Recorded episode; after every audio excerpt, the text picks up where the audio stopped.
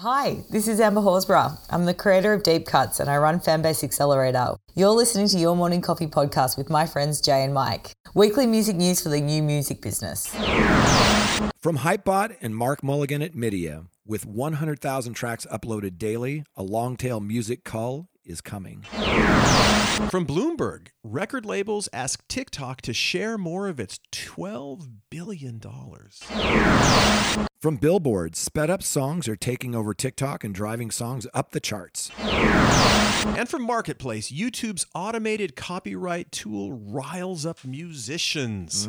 Oh my goodness, Jay, so many things to talk about.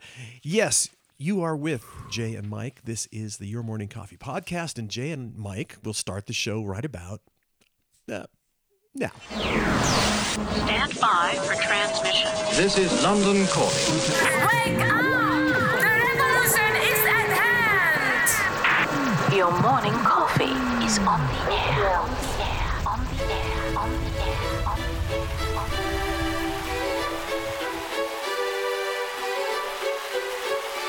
Standing by.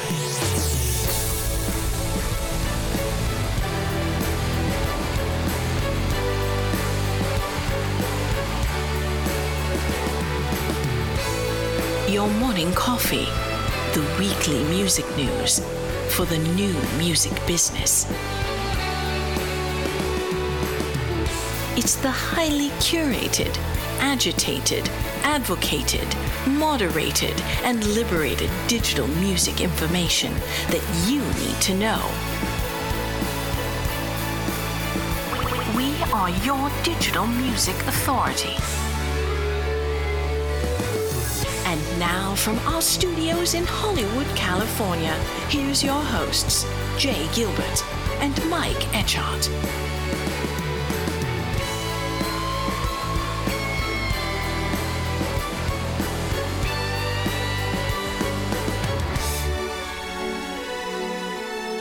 Right, Jay, so nice to see you, brother, on a Sunday. We kind of bounce between Saturday and Sunday. So we're today, we're Yeah. Sunday in the afternoon. Yeah. It's a, it's a good day. It's a Typic- warm, sunny day here in Southern California. Yeah, typically it's Saturdays, but you know, sometimes life gets in the way, and that's fine.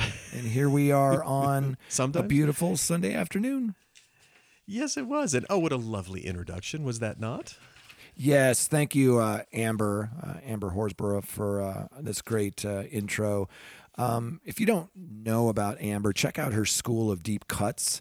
Um, if you want to learn more about uh, the music industry, and it's really kind of a hands-on uh, training for people who want to learn things about uh, music marketing. But what she has that I'm really excited to kind of share with folks, uh, I've used this for years, is she has this music marketer's toolbox. And it's basically a Google Doc with everything you need if you're a music marketer. Um, and it's a free resource. Um, so we'll put the link in the show notes. Um, but instead of me telling you about it, I, I talked to Amber this last week about it. Here's what she had to say. Hi, Amber. Tell us about your music marketer's toolbox. I created the Music Marketers Toolbox. I did this back in 2017 when I was running strategy at Downtown Records. And really, it was a way to categorize all the tools and websites and technology and apps that me and my team use to work on, um, work on records and market the records. I basically just I, I categorized it. I kept it as a running list for my team, and then when I ended up leaving the label and starting Deep Cuts, I decided to publish it because there was no place online where you could really, um, you know, there was no place online where you could find in one spot what are all the reputable tools and resources that uh, an independent artist can use. What I find really useful about um, the the Music Marketers Toolbox now is it's a growing list. It's up to 163 tools, I believe, um, since when I'm recording this in November of 2022. And I keep it updated every single year. I do a big audit of it. And what I like about it is when you start from a blank sheet of paper when you're promoting a record, it's really hard because you have the tendency to want to reinvent the entire, you know, you want to reinvent the wheel. You forget things that have worked in the past. You start to build up your own systems and processes, and that all takes time what I've realized is there are really there's a whole suite of tools that are available to you that the same and the same tools that labels use. Um, but that DIY musicians can use as well. And when you start from the tools, it actually gives you an idea of what's available and what the landscape actually looks like. And then it also mm, ensures that you can. Uh, it, it gives you a bit of a leg up because you're not starting from scratch. You're not building your own software or you're not building out your own Google Sheets or, uh, you know, corresponding with bloggers or whatever it is that you want to do, there's usually a, a tool that has been built and is available to you. So the way that it works is it's basically it's a spreadsheet. It is broken up into the main functions of music marketing, um, which are playlisting and streaming, social media and content creation, social media management, analytics, advertising, radio promotions, uh, publicity, and then I've also got in there um, just other resources that are like you know good fun, and yeah, it, it includes um, all the different tools that are available to you. So you've also got in there things like uh, I'll I have a, a section in each which is my favorite tool per um, uh, you know per discipline. Um, I have all the pricing information in there, which I keep relevant and up to date. I include how I personally use the tools. Um, and that, yeah, and then that gives people who aren't so familiar with all the different resources an idea of, you know, what's even available to them. Things like pre-saves or email list building or pitching tools, third-party playlist pitching, um, it, you know, even like social content creation, gift creation, all that kind of stuff that you might be thinking, oh, I want, you know, I want my social media to look better, or I want, but I don't have the, I don't have the skills to be able to do it myself. So that's what the Music Marketers Toolbox is. The cool thing about the 2022 update is all the students of my um, flagship program, which is Fanbase Accelerator, collaborated on this version. So it is not just my personal list of things that I personally use, but it's a list that's now been crowdsourced by over 600 students that are in my courses, and they put it together as a list of you know of things that they use. So you know that they're tested. You know that independent artists are actually using them, um, and they're free on the internet. A lot of them are free on the internet or free with a, a trial to sign up. So yeah, it's a good one. Um, I use it every day. It's all constantly open up on my um, my browser. So that's why I decided to build it, and that's what's in it. And you can get it; it's free. Um, just go to amberhorsburgh.com forward slash toolbox. Tell us about your world of deep cuts. Um, the world of deep cuts. So I, my background is I've been a marketer, music marketer for my entire career. I've worked with labels like Atlantic Records, Interscope, Downtown Records. I've worked with, oops, I will turn that off. Um, I've worked with music brands like YouTube Music, uh, Sonos, Google Play, SoundCloud, Spotify. Um, who else have I worked with? I yeah, uh, I've forgotten the list. And then also with artists directly. And what I did in 2021, I uh, stopped working with labels and started building out Fanbase Accelerator, which is a course for independent artists and managers that gives them the tools to promote their records like a major label.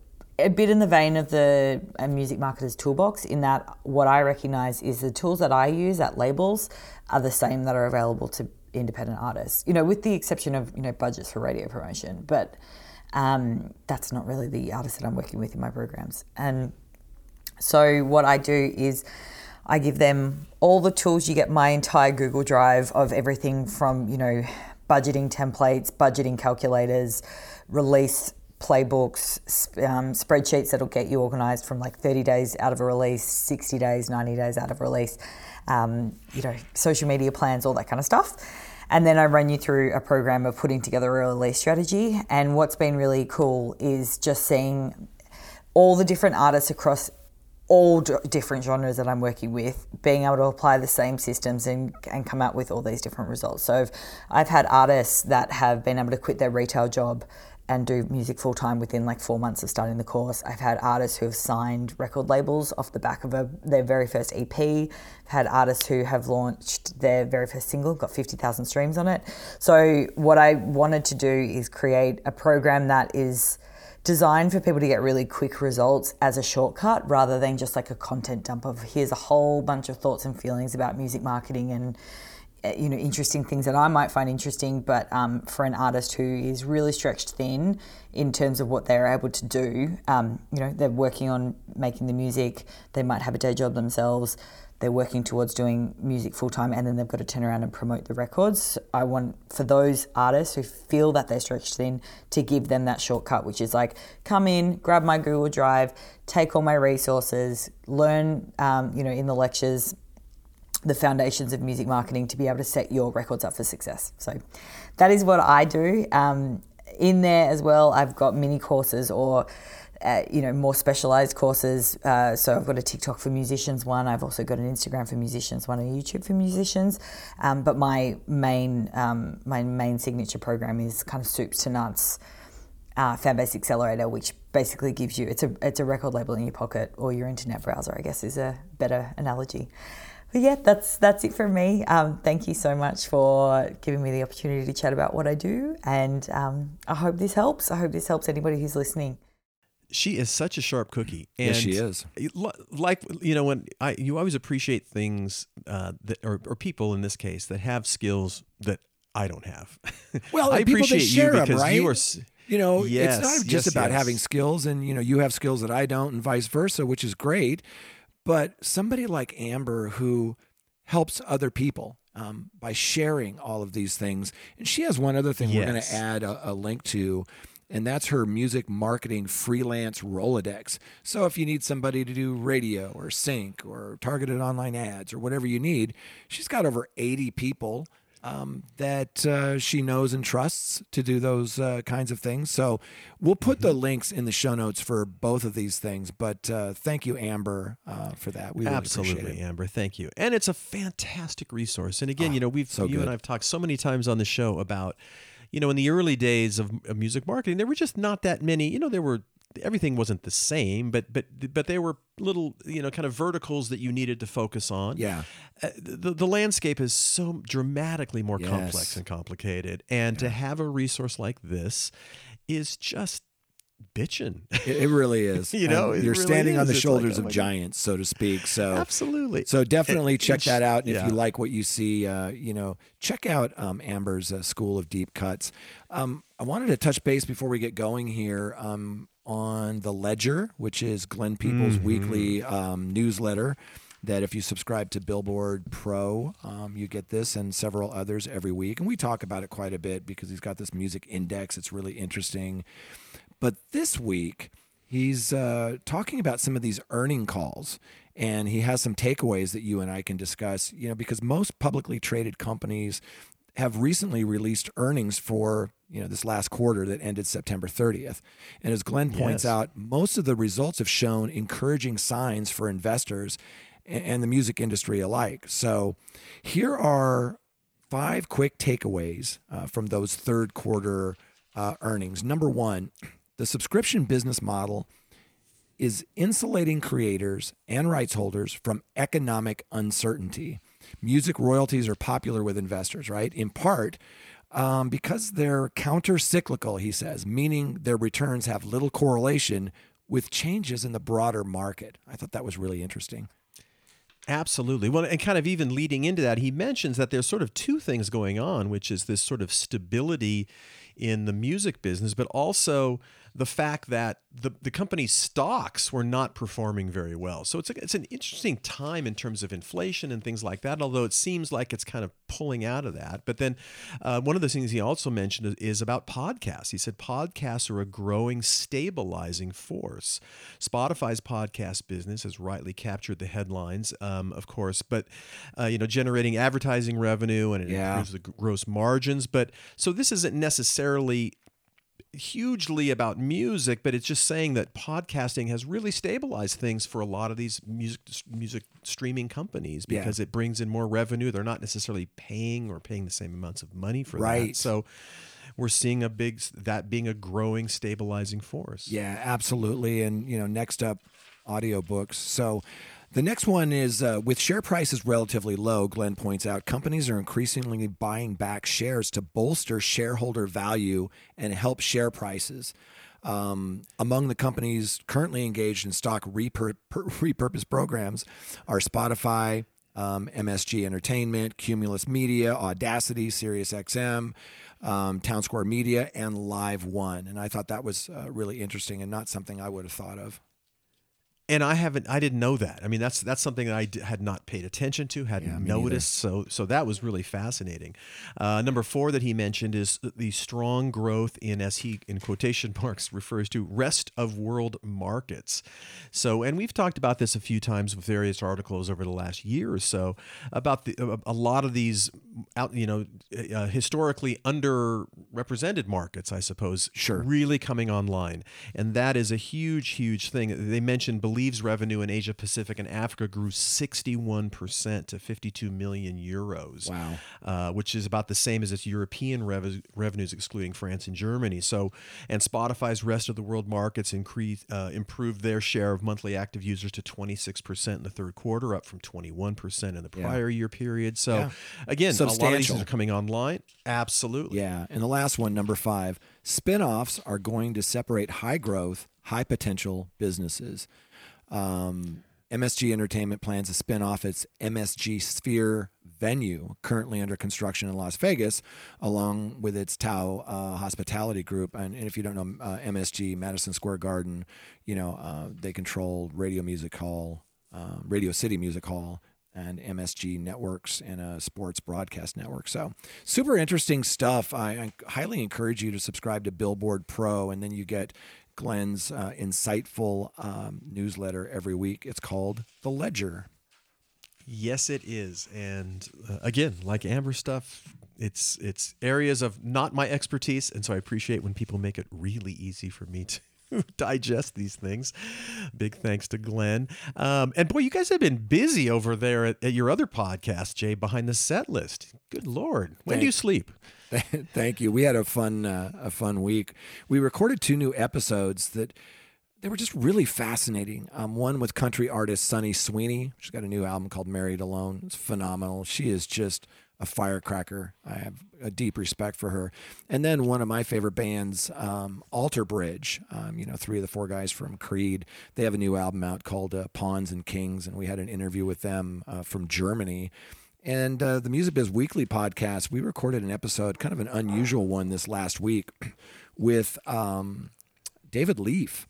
And uh, he's he's got this book that we talked about called God Only Knows: The Story of Brian Wilson, the Beach Boys, and the California Myth. And I know that's something that's near and dear to your heart because you've worked with Beach Boys music, you've worked with Capitals, so I'm sure Oh, you yeah. know a little bit more about how the sausage is made uh, on that. But I did get the book, and uh, it's it's in orbit. It's going to be uh, on my list here pretty pretty soon. Well, he has been a longtime chronicler of all things Beach Boys and a lot of great books, and he's very entrenched in the camp. And you know, it's rem- it's really remarkable when you think about the Beach Boys that we're still talking about the Beach Boys, and their music is still.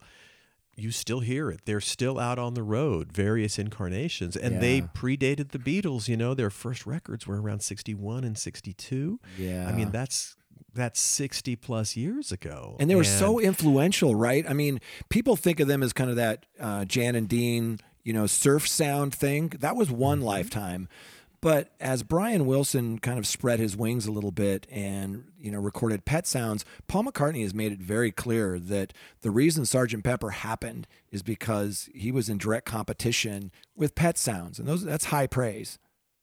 And as Brian would say, the reason that Pet Sounds happened was because Rubber Soul happened. And so, you know, there was all of this, Wow. you know, and and and Brian, you know, really even a little teeny bit or yes, almost a little bit before the Beatles was really kind of doing that in the studio for a long period of time and, you know, really directing everything and controlling everything and that was very unique. Did I ever tell you in that my first paid photography gig was Brian Wilson? I don't know if I ever told you that. No. I uh, You did not tell me Yeah. I was shooting him for the cover of a magazine, and um, I went to his house, and his publicist uh, met me there, and um, he, they said, you know, where, do- where do you want to start? And I said, well, let's you know take some pictures here, and they told me they had an upright piano in the back, and so um, after we took some photos in the front, we went to the back, and true story, I'm taking photos of him playing piano.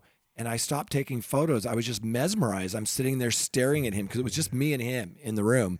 And after about uh, probably 10 seconds, it seemed like eternity, he kind of looks over at me like, aren't you supposed to be taking photos? I mean, he didn't say anything. He just kind of looked at me like, what are you doing? And then, oh, yeah, yeah. And I, I took photos and I took some pictures in his backyard and stuff. But it was, for me, you know, he's one of those uh, living legends, uh, living icons. And it's, uh, it was just such an honor to shoot him. But yeah, this book, um, can't wait to read it.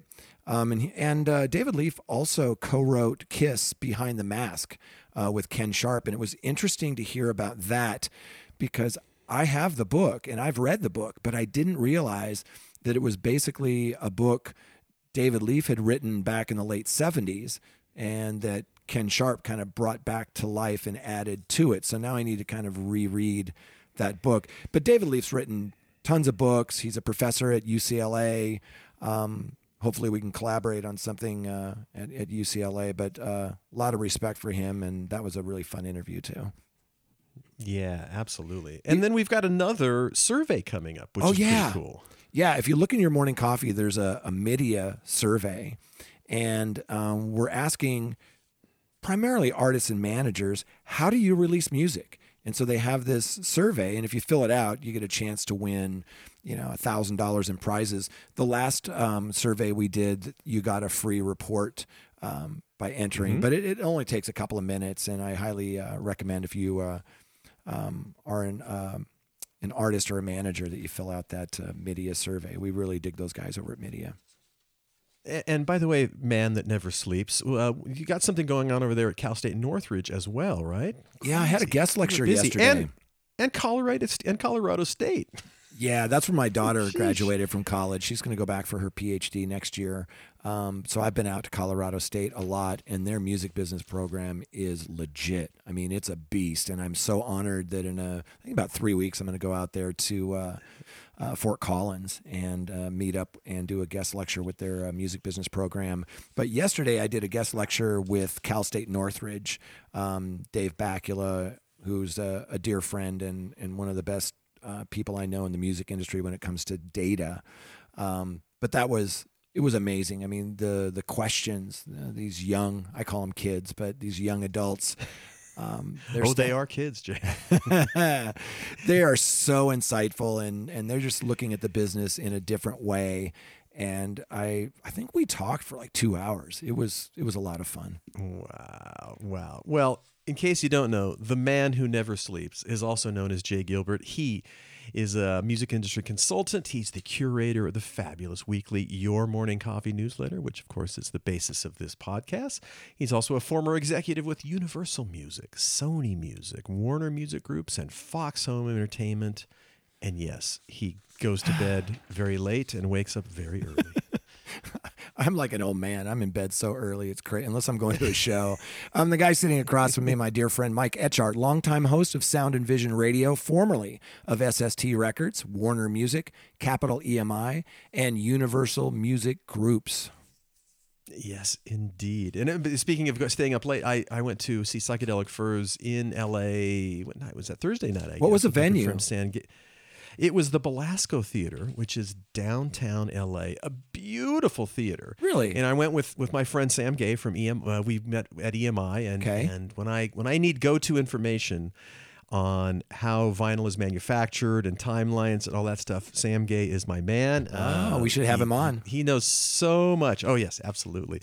Um, but it was it was a late night, you know, and it's like, oh, that's right. I used to do this all the time. But it was a fun show. They, they sounded great, but oh, I mean, it's a beautiful, you know, like there's so many things in downtown LA. that are these beautiful old theaters that were built in the 20s, and this was one of those ornate. I sent you a picture actually from Yeah. the Yeah. from the show, and but oh boy, the sound was terrible. I mean, Oh, the- you really? could tell the band the, the band Sorry sounded hear that. great. I mean, they played great, but Sure. it was just the we were by the sound man, and boy, I could tell he was just fighting the room all night. And I was going to ask you, was it the room? Yeah, it's the room. Yeah, it's the room. It, it must be a bear to to get a good sound in there, and because they were really trying hard, and, but it was a little too loud also. So it was that kind of combination of too loud and and just not you know a lot of weird overtones and stuff. It was it was I, I I've been there. You know, if you've ever mixed a room, it's uh, yeah, yeah, it, if if it's if it's fighting you, it's really hard to. To get it under control, but Yeah. whatever. It's still fun to go out, see shows, and Yeah. see bands that were, you know, and these guys are gosh, they're no kids. I mean, they they started having hits in the, or they started recording in the late '70s, Psychedelic Furs. But they still Yeah. sound great. You know, Yeah. three original members, I think. So That's yeah, great. I'm going to go see um, Immediate Family on Friday. oh, that's right. They're- I know they're playing. Yeah, they're, well, they're going to be playing near you too. Um, I was thinking of even going up there, but this one's going to be so close to me. Um, but for those who who don't know immediate family, I mean, you do know who these guys are. You just may not know the name immediate family. And I think we've mentioned it before. You know, it's Danny Korchmar on guitar, and it's Waddy Wachtel, and it's Russ Kunkel on drums, and Leland Sklar, and Steve Postell. I mean, these guys are on all of your favorite records. You know, or at least a lot of mine. You know, like Jackson Browne Yeah. and Bonnie Raitt and uh, James Taylor and Carole King's Tapestry and holy cow, there's a documentary that's just I think at the film festivals right now that's coming out. Um, I've only seen like ten minutes of it, but uh, really looking forward to seeing uh, Immediate Family this Friday. And and Denny Tedesco is doing the documentary, is he not? I he think did so, the yeah. Wrecking Crew. Yeah. yeah, Yeah, and of so course good. he's the son of the famous uh, studio musician Tommy Tedesco. So Yeah. anyway, we we we are we are dig- we are we are going all over the place. I today, Jay. know. It's Well, let's fun. before we get into things, we, we we need to thank our sponsors. Yes, we do. Yes, we do.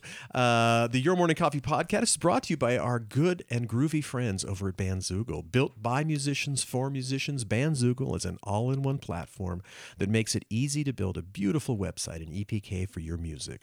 All the features you need for a professional website are already built in hosting and a custom domain name, dozens of fully customizable design templates, tools to sell your music and merch commission free, commission free crowdfunding and fan subscription features, mailing list tools to grow your fan list and send newsletters, social media integrations, and live support from their very musician friendly team seven days a week. Your Morning Coffee podcast listeners can jump over to bandzoogle.com and try it free for 30 days. Just use the promo code Morning Coffee, all one word, to get 15% off the first year of any subscription. That's bandzoogle.com, promo code Morning Coffee. I don't know if I ever told you, but my buddy Dave Cool, and yeah, that's really his name, Dave Cool. He's their uh, chief relationship officer at at Bandzoogle, and it's so funny when I get an email from him because you know the footer it says Dave Cool. Yes, that's my real name. So good. Uh, the Your Morning Coffee podcast is also brought to you by Hypebot. Since 2004, Hypebot has chronicled the new music business and the trends and technologies that are changing how music is discovered, consumed, marketed, and monetized. Edited daily by founder Bruce Houghton with help from Alana Bonilla, Hypebot and sister blog Music Think Tank are published by live music discovery and marketing platform Bandsintown. My first app on my first iPhone, Bandsintown. Over 74 million live music fans trust Bandsintown to get personalized concert alerts, recommendations, and messages from their favorite artists. It's the number one artist service platform connecting over 560,000 artists with their superfans. Managers, labels, agencies, and artists access their own dashboard to manage and promote their tour dates across all platforms. Ah, yes. And we're, we're also so thrilled to have as a sponsor the Music Business Association, which I'm a member. Uh, for more than six decades, the Music Biz Conference has been the point of origin for inspiration and collaboration in the music business. Join us in Nashville, May 15th through the 18th. And I think I told you last week, I've been a- attending this thing for 30 years. That's right. And Jay loves to buy drinks for people at that event, so you better go. That's what I'm saying. So big thanks to Music Business Association, Bandzoogle, Hypebot, and Bandsintown. Boy, we appreciate it. Could not do it without y'all. We So appreciate it. very much. Yes, indeed. All right, Jay, what do you say? Let's jump into some Let's stories here. The first one, the first one is from Hypebot and Mark Mulligan over there at Midia, with 100,000 tracks uploaded daily.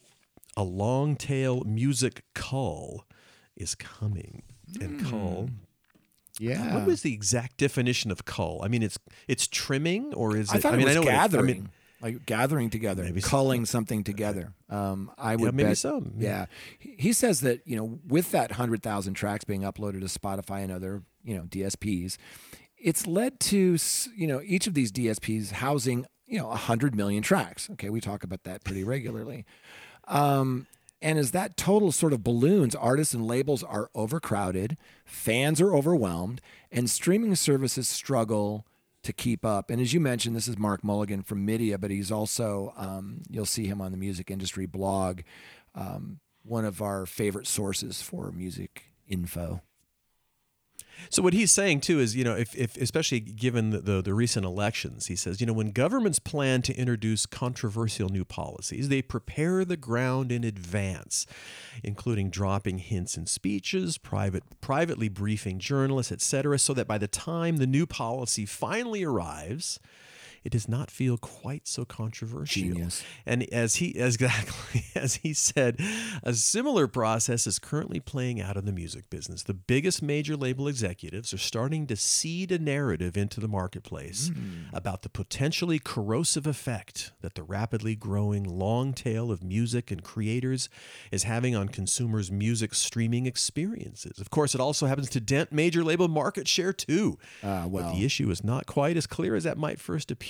Yeah. But we're talking about three main industry constituents that are at risk from the fattening of the long tail, as he says. I'll let you take it from there. Right. Well, you know, uh, the first one is major labels and their artists, right? The second one, consumers, and then three, long tail creators. So let's let's take a, a look um, at those three things. Um, major labels, and, and I was talking to a friend of mine about this this week because you have to look at these numbers a little bit because something in here really jumped out at me and that is that you know over the course of like 5 years 2016 to 2021 the majors grew recorded music revenue by 71% pretty impressive right? Yes. well mm-hmm. but take a look at the indies the indies grew revenues by 318% over the same period. You know consequently artists direct you know indie artists increased global market share from 2.3% to 5.3% in that same time period um, while majors went from 68.8 and actually dropped to 65.5 so i thought that was really interesting It's Jay. It sounds like you're telling me that indies are taking some market share from the major labels. Yeah, a little bit. So it's not all about you know people being overwhelmed. It's also about you know in this pro rata model that we talk about in your paid on market share. That's not a good thing if you're losing market share. No, it's not. No, it's not. So, he, other things, uh, other people to, to factor into this are consumers. Sure. He says this one is far harder to make a definitive case either for or against. Consumers tend to not categorize music anywhere near as precisely as the music business, and we learned that back Yes. back in our days of catalog marketing. You know, Yep. he says, uh, for example, only a third of consumers say they mainly listen to older music, despite industry stats showing that catalog consumption dominates. Most consumers do not consider music to be old in quotation marks as soon as the music business does. Right, which so imagine That's that 18 month thing that we all talk about, Yes, right? It's we like always talk about that. and you and I have pretty strong opinions about this. Uh, this is a really good point because most consumers, he's saying, they don't think they really listen to old music. But if you designate it as catalog after 18 months, therein lies the discrepancy, right?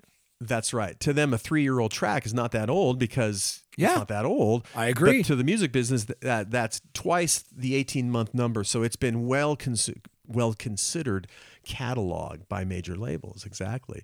So um, yeah. So so the so the consumers consistently hear well.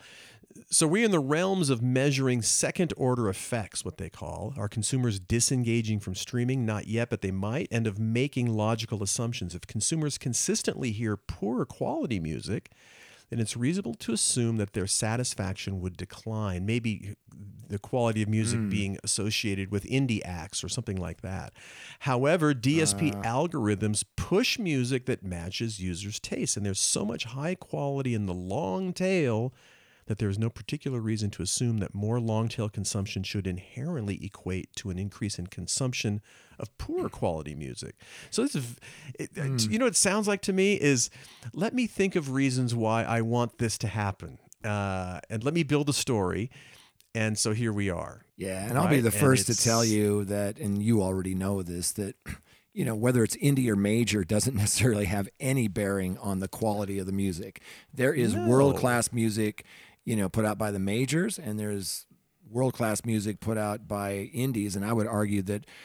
eh, sheer volume, there's more put out uh, by the indies. And yes, you could argue that when there's no barrier to entry, like let's say SoundCloud, there's some great music on SoundCloud, but there is some not so great music on SoundCloud because, you know, most of the DSPs have about 100 million tracks, whereas SoundCloud has well north of 300 million. And you and I could record something in in you know our kitchen today and upload it to SoundCloud. There's really no barrier to entry. So that leads us into number 3, the long tail creators. It may sound oxymoronic, I love that word, to suggest that long tail creators could be hurt by the rise of the long tail. But as Will Page puts it, the rise of the long tail means that there are more mouths to feed. The fractionalized nature of streaming royalties means that the more long tail creators there are, the lower per stream counts there are, right? And even more important, the harder it is to cut through. So it's it's really interesting. This isn't going to go away anytime soon. This is, you know, I don't know if you saw the photo I put in your morning coffee, but it was somebody actually drinking out of a fire hose. I did see that. It's crazy. But you know, he's the, he points out here the missing constituency in is the DSPs themselves. But they do not want to. They don't warrant a place here because they are the ones with the power to scale up or down long tail consumption via their algorithms. It serves DSPs to have listening fragment to a degree as it lessens the share and uh, the share and therefore the power of any individual label. But if DSPs ever thought they were pushing too far, then they would rein in the algorithms. So this, like you were saying, this really feels like majors pushing something to get more more market share, and that's and, and let me show you reasons why we want that to happen. Say the majors. Yeah, I, I, that's kind of the feeling I'm getting uh, about this because, again, indie music, um, although it may threaten the market share of some of the major labels, it's world class. Um, it's great stuff, and there are things that are considered indie.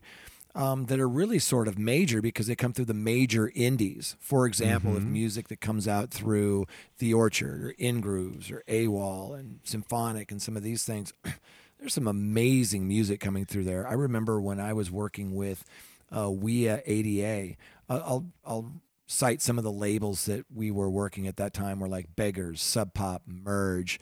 You know, I mean, these things are, they're just like a major in the quality of the music they're putting out, but they're considered to be an indie, even though they're uh, maybe distributed um, by a major. Well, and you know the the percentage of people that care is so small. You know, I mean, you know, I don't I don't know what the number is, but my guess is it's like maybe one percent that people that even notice what what label a given act that they or a song that they like and an artist they like and they're listening to. D- Yeah. Who cares? Well, you, know? and I It- do because we find this stuff interesting, and I know Elton John cares. But you are absolutely right. There was a time in the music industry when, let's say, it was you know Motown. Um, you know, you there these labels had a particular uh, personality and sound, and as much as I love Interscope and Atlantic, um, you don't say to me, "Hey, what came out on Interscope this week?" or Atlantic this week because there's so many different genres and moods and styles and everything that you know just because you like one you you may not like the other so i i would tend to agree with you mike i, I think that's that's spot on But as Mark says, so what's next? He says, so where does all this all leave us? He says, in the do nothing scenario, let's say nothing happens, listening continues to splinter, majors lose more share, long tail creators find it hard to cut through and earn, while consumers may or may not see any meaningful change to their listening experience. In short, the head loses out, as does the long tail, while the market further consolidates around the body of streaming catalog, which, by the way, the majors are already key players in and could easily ramp up their focus as as, as uh, WMG is already doing, actually Warner Music Group. Then he says the do something options. So if, uh, that, that's what happens if we don't do anything. So the do something options fall into two key groups. One is gate or limit consumer access to catalog. Hmm. And number two is gate or limit creator access to royalties. I don't like either of those, to be honest, Jay. he says there are many ways to achieve the first, which is the gate limit consumer access to catalog, preventing long tail music getting in, onto DSP catalogs, lowering long tail priority in algorithms, creating a separate tier of catalog, deprioritizing, blocking it from search and discovery, etc. All of this risks looking very much like the establishment trying to prevent the next generation of creator and industry breaking through. That is without even considering the moral dilemmas of choosing who is in and who is out. Yeah, well, let's. I don't know if I agree with that. Let's look at option two, right? That could be more altruistic uh, than it looks. Um, Mark points out. For an enthusiast hobbyist hmm, with a few hundred streams, royalties are going to be a little more than a novelty. But for a hardworking, self releasing singer songwriter with tens of thousands of streams, the hundreds of dollars are already important. Let's consider that there was a payout threshold where a thousand annual streams are the point at which royalties are paid. Hmm. With all the royalties associated with the sub 1000 stream artist being distributed between all other artists, suddenly those slightly more established long tail artists can earn more income. Interesting. Interesting take on that. I don't know how I feel about that yet. I don't either. But he says none of these options are without challenges and moral dilemmas, but the direction of travel appears to be towards something being done, in quotation marks, about the long tail. If that really does end up having to happen, then let us at least try to ensure that the changes benefit long tail artists too, not just the superstars. And as I'm sitting here kind of thinking about that, what what so so somebody like Spotify is in a bit of a a, a, a trick bag here because they are owned by the majors. I mean, or, a percentage of them is owned by the major labels.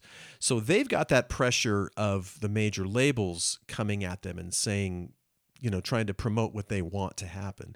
Um, but then they also have a business case to say, well, because it, it, it, for for an independent artist to put stuff up, um, they pay a monthly fee or an annual fee or whatever it is, right? You can't. It's it's very rarely To- for free that they put it. Well, they they they don't pay Spotify. They pay their distributor, which could be CD Baby, Yes. DistroKid, Stem, whatever, right? Exactly. Right. Yeah. Right. Right. And so there's a But there's money, but but there's money coming in from artists whether they get played or not, and so somebody down the line makes money, uh, makes money by artists putting up their music.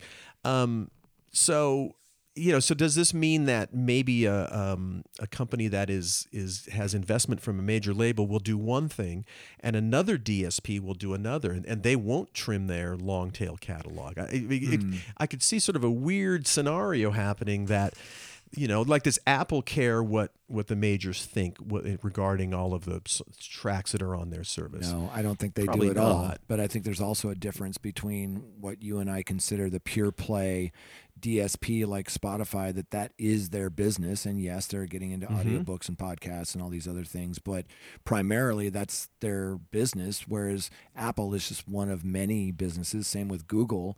But I tend to think that we might be overthinking this. Um, unless there's some kind of server space, I don't see how it harms um, the business by having this massive amount of music, other than that it might hurt the market share of certain labels. Um, and there could be some rules put in there to adjust for that.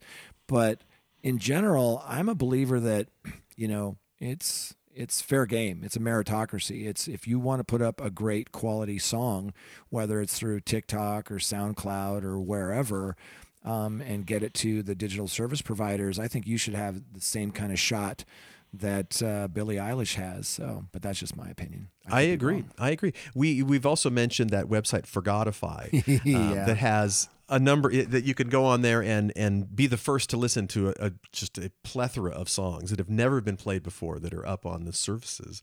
Um, I would love to, and I don't know if you have ever seen this, but I would love to know what percentage of music on a given DSP has never been played. That's that's on their in their system. Yeah, I had read an article for your morning coffee. This is a while back, and um, there was like 17 million tracks that they had designated as Wow. not being played once.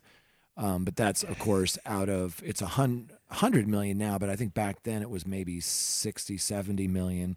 Um, but yeah, I'd be interested to seeing that too. But anyway, it was But I at thought this 60, was 70 a- million. Yeah, I thought this that, was that's, that's uh, that's twenty five percent or give or whatever. Uh, That's a big number that had never been played. Yeah. And so, yeah. So we'll see how this thing uh, plays out. But a really interesting take. Anytime Mark Mulligan writes anything, um, I'm going to read it. I've learned a lot from uh, from Mark and his team over there at Midia. They do some of the best research uh, in the music business globally. Oh. they're, just- they're awesome. Absolutely.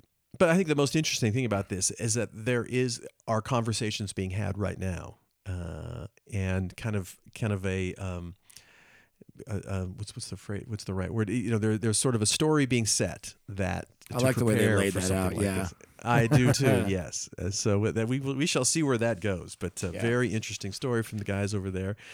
Big thanks. Uh, let's go to to our second story, Sure. Jay. Uh, this is from Bloomberg.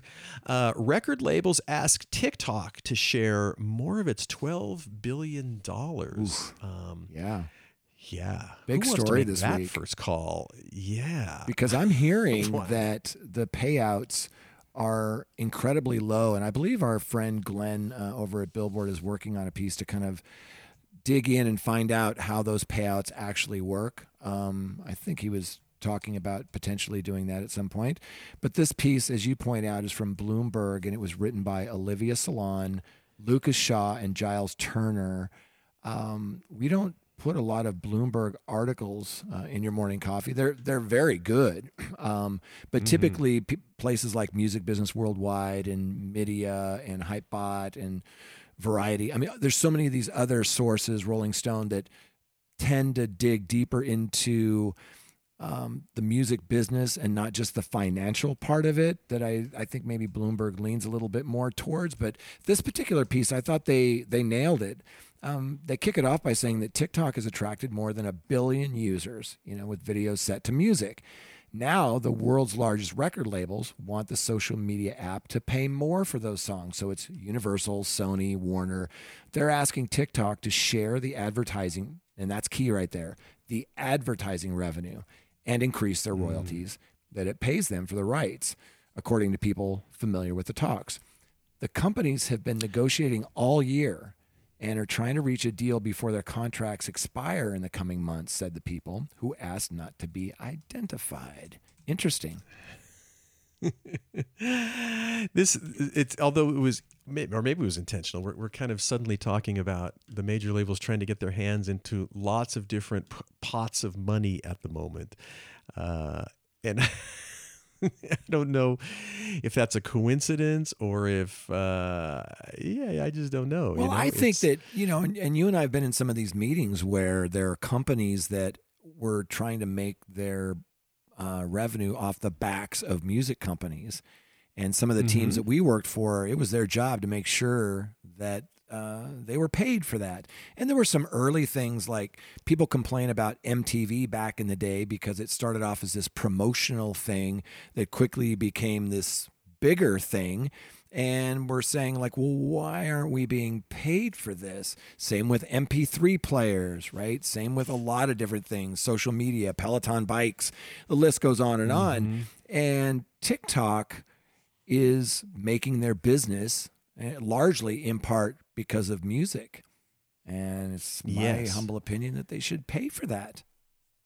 agreed agreed agreed agreed um, but that's an awkward conversation to have to say the Well, least You just know? hit it right on the head. Hey. It's an awkward conversation, but why? And that why is, well, wait a second, we're blowing up your business in some ways, in a good way. I mean, like we're giving you all this business, so we're a promotional thing, but yet you're also building your business on this. So, how do you strike that balance uh, without, you know, killing this golden goose? And what leverage do the majors have to to to actually get it? Withhold I mean, their I music? know. I guess. But would you want to do that if it's promoting? Yeah, and these aren't easy situations. And, do, or do you want to be the first? You know, and- and yeah, even more. Yeah, let's. I'm sure they all want to do it, but who wants to be the first? It's like the the raising of rates. the pricing for, thing for that you talked about, right? Yes, exactly. So I don't know. So any so according to the article, Jay, as TikTok has grown in popularity, it's become one of the music industry's obviously most powerful kingmakers. Hmm. Record labels rely on TikTok to identify promising artists and to market new releases. It's the single most important marketing tool the companies have, according to our friend Mark Mulligan uh, an analyst over at Midia. Uh, it it says here the social media app has started to profit from its popularity. It earned $4 billion in revenue last year and is on track for 12 billion in 2022, hence the 12 billion Yes. number. According to the research firm eMarketer, the music companies want TikTok to share more of that money. Compensating them with a cut of their advertising sales based on their place. Got that. Okay. Uh, and as an executive at one of the major labels said that TikTok should be paying between two and 10 times more than its existing agreement based on similar relationships with other platforms with large audiences such as Facebook and YouTube. Right. And as Always they say, hard to go, go ahead. it's always hard to it's always hard to uh, to sign a contract and then and then renegotiate that quickly. It is, Uh, but as they point out in this article, these these Mm-hmm. contracts, these terms are coming to an end. So that's why the negotiations are Yes. Uh-huh. happening now. The music groups are weighing how to best increase their payouts from TikTok without getting into a public dispute with one of their most important partners. That's what we were referring to. TikTok has positioned itself as a promotional tool that doesn't need to pay in the same way as Spotify or YouTube. hmm We've heard this before. It's a complement to music listening, not a replacement for it, the company argues. Interesting. I, I see the, you know how they're going to play this. Yes, exactly. And uh, but of course, the the owner of what what also makes it interesting is that you know the the parent company of TikTok is ByteDance.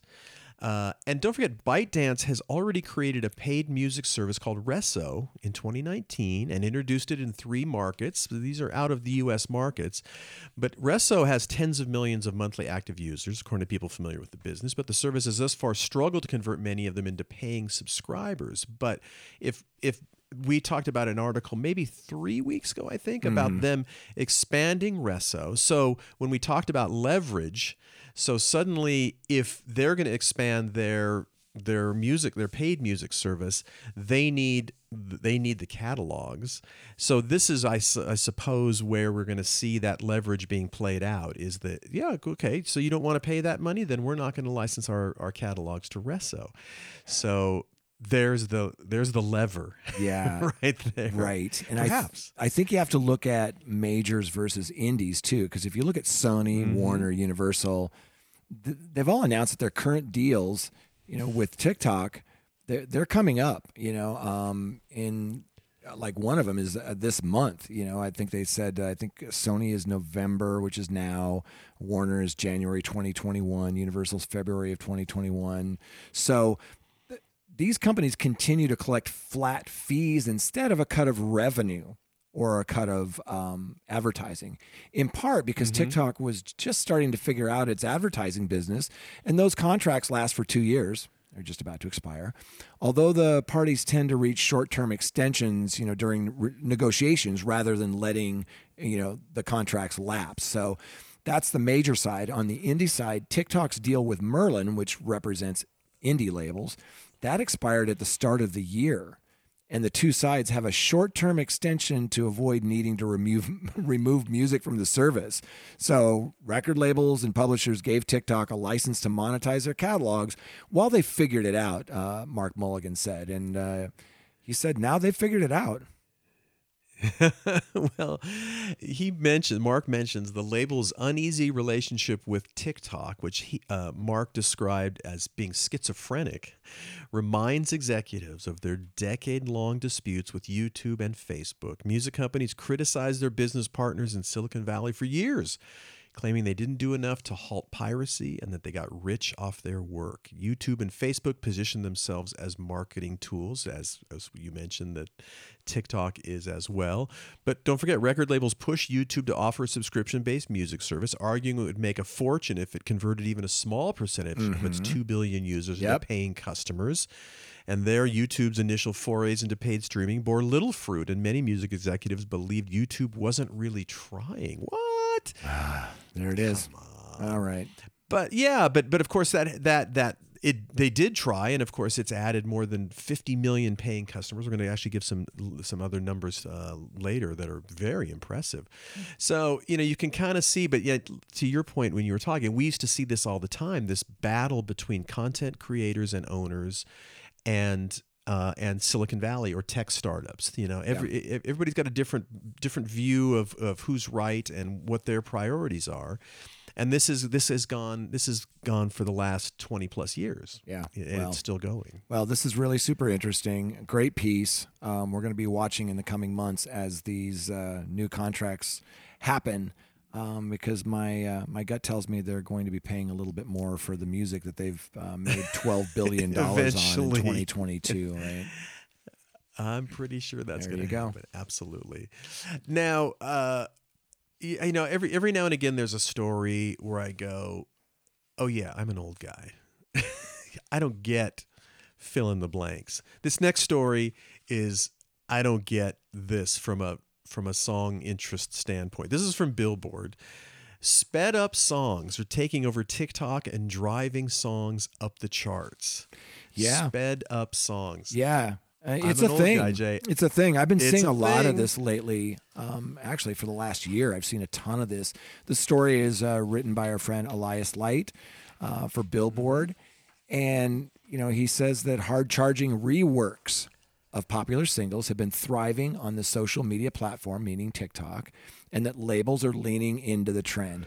And I first started seeing this about a year ago with some of these i'm looking at uh, the discographies on digital service providers and i'm seeing you know sped up songs i'm seeing reverbed songs i'm seeing slowed down songs and as i kind of googled it i, I found that it's what this article says they're basically people are making tiktok videos to these verge- versions Yes. and some of them are silly, you know, where it sounds almost like a mouse. It's sped up so fast. Some of them, it's very subtle, you know. Um, I believe it was Ghost Mariana Cross. There's a version, but they're they're kind of like the soundtrack to some of these short form video uh, that you see on TikTok and and their competitors. Yeah, but by themselves, just the music part of it is just, uh, in many times to me, unlistenable. It's like, oh my god, that's horrible. You know. Well, Um, you're but you're not 16. no, I'm not 16. I'm I'm several multiples of 16. Um, I, I yeah, I just don't get it, and I there there I am feeling like an old guy. But uh, you know, but but you know, it's interesting too is that again, these songs aren't meant to necessarily stand alone. Right? They're really I don't meant know. to accompany a video. Yeah, or are they? I, I, I think they are. I think, um, you know, there's a quote in here from Josh Berman. He said, "Sped up tracks feel like a thing," and and I was not expecting it to happen to uh, Thundercat. Uh, that Thundercat song, "Them Changes." You know, that's uh, they mentioned in the article. It's steeped in funk history. You know, and and they, they talk about some of these songs and all these different label reps that are starting to jump on board you know? So sped up versions of songs especially older ones you know have thrived on tiktok tiktok for years you know? Demi lovato track ellie goulding's lights uh, sam smith's i'm not the only one nelly furtado's say it right. There's a lot of these things. And I guess, you know, they say they've been around for years. I didn't notice them really years ago, although I have heard some of those versions as I'm going through TikTok and I hear a sped up song or a slowed down song. I had just assumed that the user, the end user, was doing that, not that it was an official release. Right. And and end users can do that, you know, with with the tools now that are out there. It's so easy to do that. Um in the article, this um, uh, uh, Nima Nasseri, who's the global head of A&R strategy for Universal Music Group's music strategy and tactics team, she said, and I remember this, of course, back in the day, we used club remixes to ver- to diversify the visibility of a record, and I was involved in a number of those things. Uh, and she said um, uh, the purpose was to bring back visibility to the main version. This is what's interesting. Now people are discovering the main version from the sped up or slowed one instead of spending fifty thousand dollars for a remix from some big name DJ, you're spending relatively minimal amounts on a sped up rendition and getting much more return and reach. Yeah. It's simple to do, you know, if you Yeah. know anything about these tools. Right. Yeah, and um, Tatiana uh, Cirisano, um, over from Midia. She said that we're seeing in consumer surveys how much Gen Z wants to actively participate in music. And we see this all the time with short form video um, and with social media, with YouTube and editing. And um, it could be loops and beats and, um, you know, edits. Uh, the end user is now, because of technology, is now able to participate in a much deeper way than maybe when you and I were growing up in the business. Right. Now, you know, we talked about other, ar- you know, about listeners making these mixes. And of course, historically, the music industry has not been comfortable with unauthorized mixes. Um, uh, but the, but the, the two folks uh, talked in here who, who worked for that department at UMG, uh, they, they mentioned that you know even with them kind of trying to trying to get the, the the internal labels to do it, they initially encountered a lot of resistance from artist team when they started pushing to release official tempo altered version tempo altered versions of singles, and they said it was six months of explaining to people what this is and begging them to approve it, and, she, and they said there was a long period of trust us on this in quotation marks. Uh, but they're you know they're basically selling it internal at these labels as this is the new remix. This is better than a remix. So Yeah. you know this is I, I suppose this is just another thing that's happening and that's you know and we've been again we've done club mixes and stuff like that for the last 40 years so Yeah, I but you have to have a suppose why is special skill different? to do a remix. Yes. In a good way, Yes, I think. absolutely. But if you're speeding up, slowing down, reverbing something, I think anybody can really kind of do that. And uh, my friend Johnny Cloherty um, over from Songfluencer um, was quoted in this uh, article. He said that the platform is awash, the platform meaning TikTok, is awash in sped up versions, slowed down versions, clap track versions, versions that are super heavy on reverb, like turned all the way up to 11 kind of shit, he said. You know, and everybody's experimenting with with this stuff. okay I don't know if you saw this stat in here. I thought it was really interesting.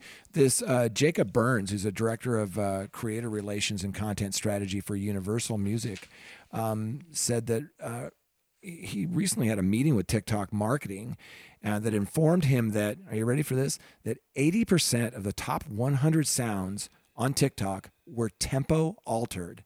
Some sprint while others crawl. 80%. What? Sheesh. Okay. It's a thing. It's a real thing without a doubt. Um, Yeah. ugh, but it's coming. It's there. Yes. Yeah. And uh, and there you have it. So Interesting- interesting trend, though, Yeah, it is right? interesting. Of course it is. Absolutely. The, the other, But, the uh, last thing I'll say on this thing is, uh, I don't know. This is maybe ten years ago. I, I I started seeing these videos on YouTube that were just the uh, album Im- image and then the audio bed, and I was thinking to myself, this isn't a video. This is just the audio, and why why is this a thing?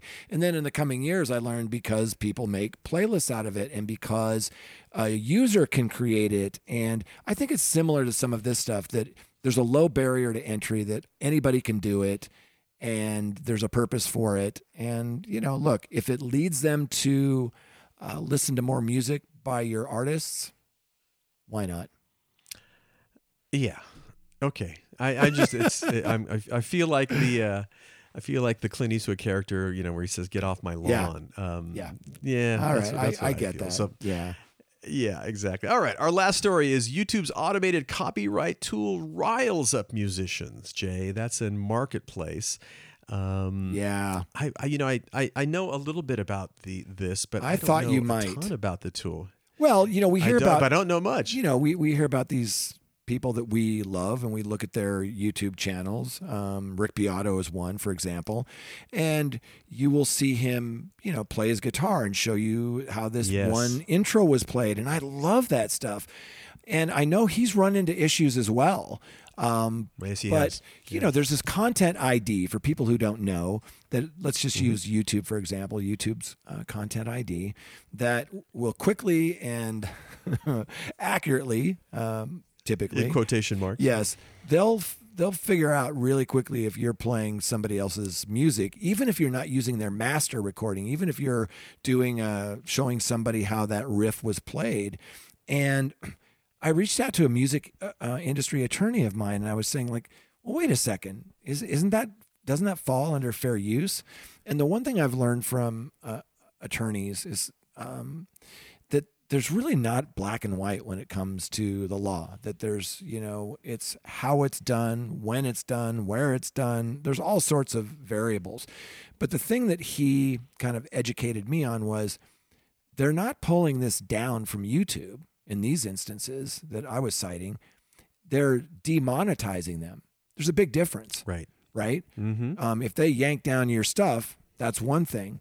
And then I, so I started talking to a friend of mine who does this, not for a living, but does a lot of these uh, kind of like lessons online where he shows you how a certain lick was played or a riff or something like that. And he was upset saying, well, how can they demonetize? I'm the one doing the work.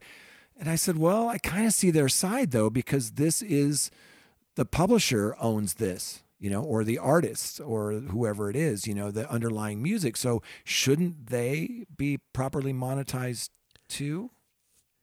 Well, it, it, my understanding of publishing, though, is that uh, the only thing you can copyright is lyrics and melody. So if I play the bass line, and, and it mentions this in here, l- let's say I go online and, and I and I this one of the people interviewed here does a kind of a basically it's sort of guitar lessons, and he mentioned he, he played a, the the bass line for Africa, the Toto song, Right. and it got and it got yanked. Okay, so that bass no, it didn't get yanked. my- it got it- I'm sorry, demonetized. it- it- yes. It got demonetized, Yes. exactly. Same thing, but sort of, but the, almost the same thing. Eh. To, uh, if I understand publishing correctly, the baseline in Africa is not copyrighted. The melody and the lyrics are, but not the bass line or the drum part. Is that right? Or the synth line. I, I believe that's we need to ask a lawyer um, because you're Yes. you could be right. I don't know. I really don't. I'm going to make a I note. think I'm that's gonna, I'm going to correct. find out. Yeah, we'll find that out. Um, but you know, it's. I mean, it's again, it's one of those things that is important, and I, I'm with you. You know, I think if, if it's a, a full song, then it should be uh, properly monetized to whomever has the copyright on that. But if you're just kind of playing the the, the parts of it individually, or like the I don't know. It, it seems to me that that and that's that's what Rick Beato complains about, and and Yeah. lots of other people as well. It's like Yeah. it seems not right. Yeah, It it's it's really right. But- interesting. we'll do- we'll do some more digging around on this. I ju- I threw it in there because I thought it was really interesting. You know Yes. that this is actually a, a thing, and I love those videos just like you do. Rick Beato is one of my favorite uh, destinations on YouTube. Um, it's just Yes. a joy to watch these videos and how he talks about you know how a song was constructed, or he'll play a part, or he'll show you the chord structure of a song, and it's it's just gold. It's just so great. And so uh, I'm hoping that there is some fair use involved in this where we can have people like Rick Beato do these things. So I just thought I'd bring it up. Yeah, it's a good it's a good one. So anyway, on that note, definitely check it out, and we're going to get back to everyone on that. Yes, as we well will. We talk to some some legal minds that are certainly greater than ours. And on that note, we are going to wrap up this episode. Boy, Jay and I certainly appreciate you listening in. We also want to thank our sponsors, the Music Business Association, Bandzoogle, Hypebot, and Bandsintown. Boy. We are so appreciative to have them as partners eh, tremendously. So, on behalf of Jay Gilbert, the man who never sleeps, and myself, we say thanks and we'll see you next week on the Your Morning Coffee podcast.